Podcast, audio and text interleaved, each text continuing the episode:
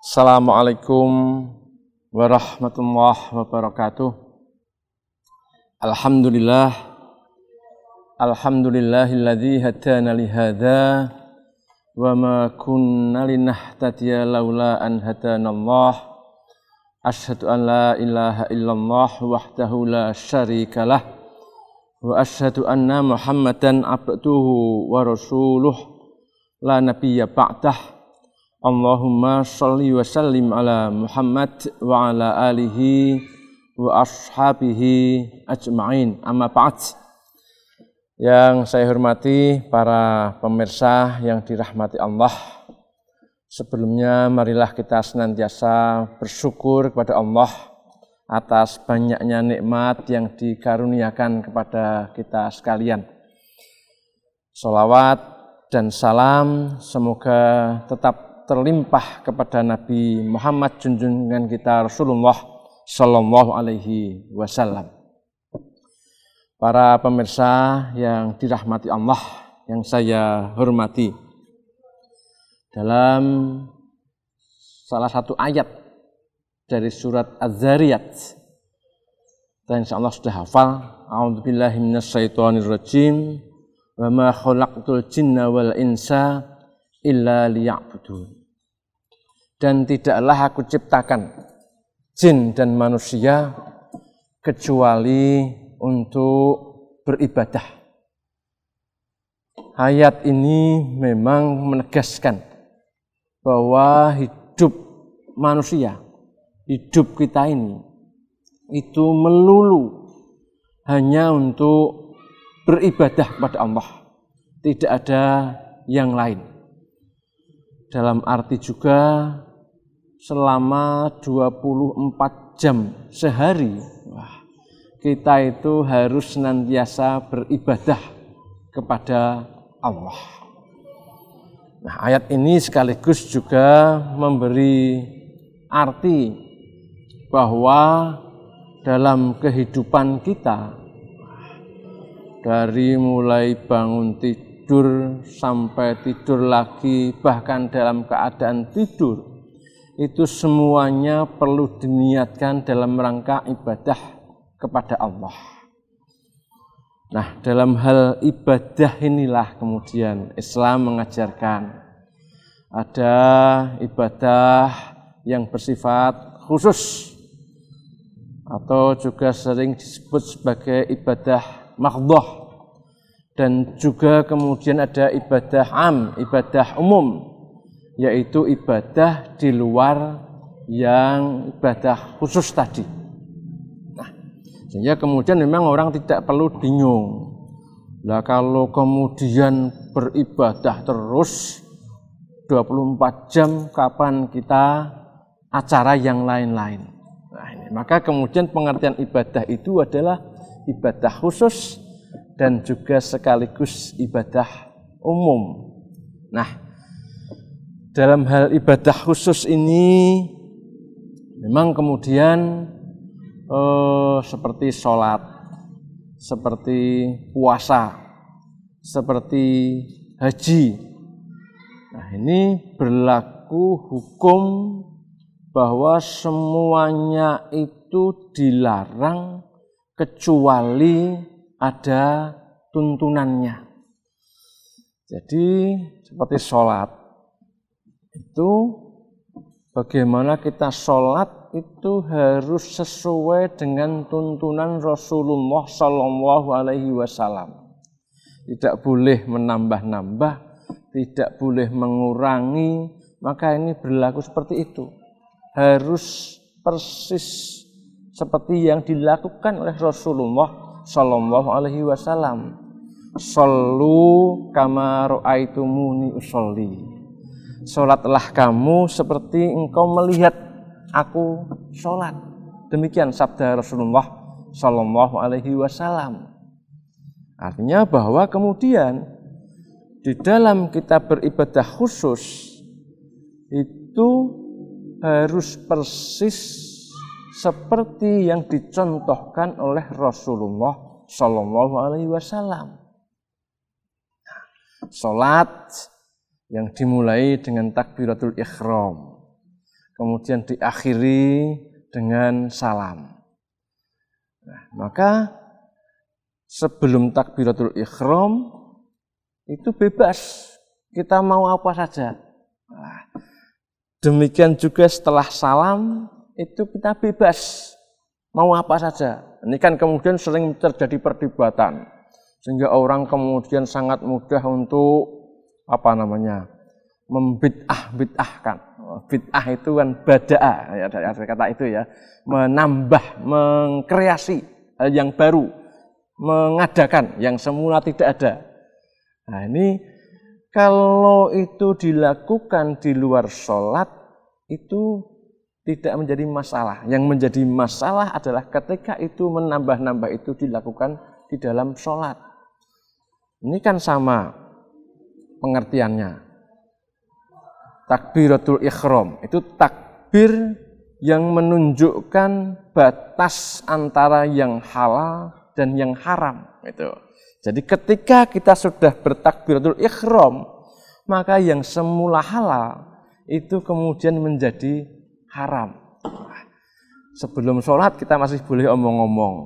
Sebelum sholat kita masih boleh mungkin menengok kanan kiri gitu. Tapi setelah takbiratul ikhram itu kemudian tidak diperkenankan lagi karena kita sudah takbiratul ikhram menjadi haram. Ah, kapan selesainya? Setelah salam. Nah, setelah salam itu kemudian menjadi boleh. Ya. Apakah mau salaman atau apa itu tidak termasuk bid'ah karena itu sudah selesai. Kita sudah salam. Seperti haji itu kan juga sama ya. Haji itu kan dimulai dengan haji ataupun umroh itu. Dengan pakaian ikhram sama. Kalau tadi takbiratul ikhram, ini pakaian ikhram yang kemudian menunjukkan yang semula halal menjadi haram. Nah, kapan berakhirnya? Setelah tahalul, setelah dihalalkan. Nah, sehingga seperti itu. Nah, proses dari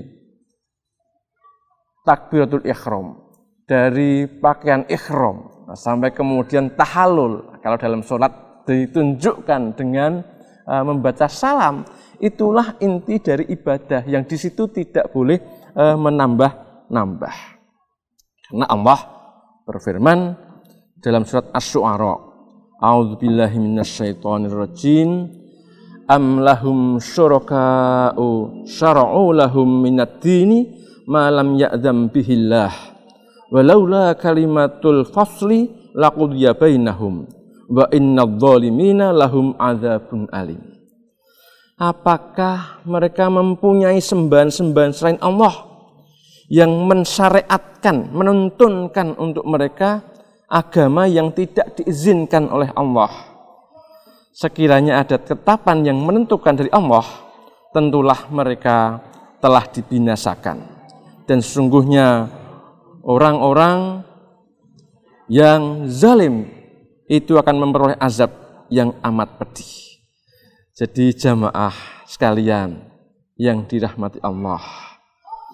Jelas sekali, jangan sampai kita membuat syariat-syariat, tuntunan-tuntunan nah, yang tidak disukai oleh Allah, yang tidak dituntunkan oleh Rasulullah Shallallahu Alaihi Wasallam. Aisyah meriwayatkan Rasulullah SAW bersabda, barang siapa mengamalkan suatu amalan yang tidak berdasarkan kepada perintah kami, maka ditolak. Itu ya, fahuwa raddun, maka ditolak. Nah, karena menjalankan suatu ibadah mahdoh tapi tidak sesuai dengan tuntunan yang ada. Ya misalnya terus adakan sholat yang apa? Sholat kan lima kali sehari, sholat wajibnya nambah-nambah. Lah yang seperti ini jelas bukan merupakan uh, tuntunan dari Rasulullah Shallallahu Alaihi Wasallam, bukan merupakan tuntunan dari agama. Nah, jamaah yang dirahmati Allah. Artinya bahwa di dalam hal-hal yang terkait dengan ibadah khusus ibadah makdoh, maka sekali lagi itu berlaku semuanya dilarang kecuali ada tuntunannya. Nah ini saya kira jelas itu. Nah, nah kemudian yang kedua tadi kami katakan ibadah am, ibadah yang umum. Itu semua ibadah selain ibadah khusus tadi. Maka di sini yang berlaku itu hukum yang sebaliknya. Jadi ini kan ibadah umum, orang juga mungkin sering menyebut sebagai muamalat gitu. Maka berlaku sebuah kaidah. Semua itu boleh dikerjakan kecuali yang ada larangannya. Nah, hal ini misalnya ibadah am itu makan. Maka makan itu kan ibadah. Ya, meskipun bukan ibadah khusus gitu. Tidak harus kemudian kalau soal makan itu harus persis dengan yang dimakan oleh Rasulullah Shallallahu Alaihi Wasallam. Makan itu kita apa saja boleh, selama tidak ada larangannya. Makan bakmi juga boleh, makan bakso silahkan, makan nasi memang itu sudah biasa kita lakukan. Selama tidak ada larangannya, itu diperbolehkan. Itu kaidahnya seperti itu. Misalnya makan tadi. Akiat larangannya apa? Wah, jelas misalnya makan bangkai, makan babi, makan darah, makan apa saren kalau bahasa Jawanya, kemudian makan dari binatang yang disembelih untuk sesajian, dipersembahkan kepada selain Allah. Maka tentu itu yang tidak diperbolehkan. Tapi makan apa saja boleh. Wadah itu satu masyarakat yang makan itu tanah lempung dikeringkan, dimakan ada itu itu itu tidak masalah. Itu diperbolehkan, memang tidak ada larangannya. Nah, ini ini yang seperti itu. Pakaian juga seperti itu. Kita boleh model pakaian apa saja. Mau pakaian model apa jas, mau pakai rompi, mau pakai busana muslim, mau menggunakan jubah, itu semuanya diperbolehkan. Yang larangannya apa? Membuka aurat. Nah, selama menutup aurat, maka ini diperbolehkan. Ini sehingga dalam masalah hal-hal yang terkait dengan muamalah duniawiyah, yang terkait dengan ibadah am, ini longgar. Jangan sampai kemudian kita justru malah mempersempit diri. Karena kalau seperti itu kemudian agama ini menjadi sempit Seakan-akan orang beragama itu semuanya tidak boleh. Enggak. Kalau dalam hal muamalat itu semua diperbolehkan kecuali yang ada larangannya. Nah, jamaah yang dirahmati Allah. Nah, dalam ibadah am ini maka kemudian perlu karena ini sudah menyangkut muamalat duniawiyat. Nah, perlu bekal ilmu yang mencukupi. Karena di dalam ibadah am ini, nah kemudian memang kita akan ketemu dengan hal-hal yang sulit. Nah, misalnya yang akhir-akhir ini diper apa berincangkan itu. Bagaimana menentukan waktu subuh misalnya. Nah, ini kan bingung kita. Nah, karena kemudian kalau dari hadis itu waktu subuh itu adalah waktu sebelum matahari terbit. Kapan itu? Ini kan kemudian menyangkut posisi matahari yang masih dalam posisi minus gitu, sebelum terbit. Nah, ini kan yang kemudian, lah kemudian berapa minusnya itu? Karena matahari belum tampak, tidak bisa dilihat. Beda dengan duha, oh itu sepenggalah kira-kira. Ini. Tapi kalau misalnya subuh, wah ini kapan kita mau subuh? Nah, kemudian kan ulama sepakat. Oh, pokoknya minusnya 20 derajat. Kemudian ada yang oh 18 derajat. Eh, berapa itu? Kalau di apa konversi dengan menit, ini kan kemudian perlu ilmu itu. Oh, kalau putaran itu 360 uh, derajat. Nah, dalam satu kali putaran itu butuh 24 jam.